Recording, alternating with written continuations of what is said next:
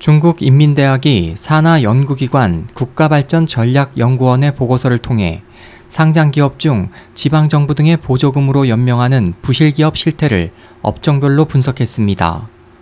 16일 발표한 보고서에 따르면 2013년 기준으로 상장기업 2,865개사 중 좀비기업 비율은 철강업이 51.4%로 가장 많았고 부동산업이 44.5%로 그 뒤를 이었습니다.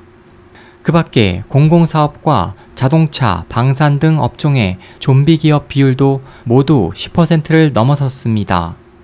2015년에는 이 같은 비율이 12%를 넘어섰습니다.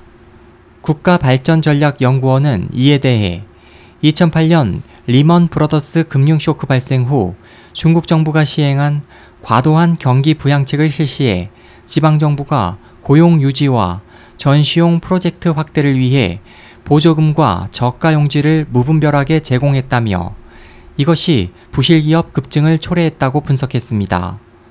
연구원은 또 다른 부실기업 양산 가능성도 지적했습니다. 리커창 총리가 지난 3월 철강업 등에서 부실기업을 퇴출할 것과 첨단 산업을 적극 육성할 것을 밝힌 후 최근 들어 친환경차와 로봇 산업에서 보조금의 부정수급이 횡행하고 있기 때문입니다.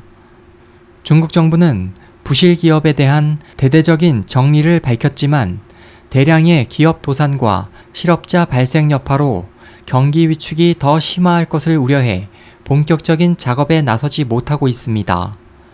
SOH 희망지성 국제방송 홍승일이었습니다.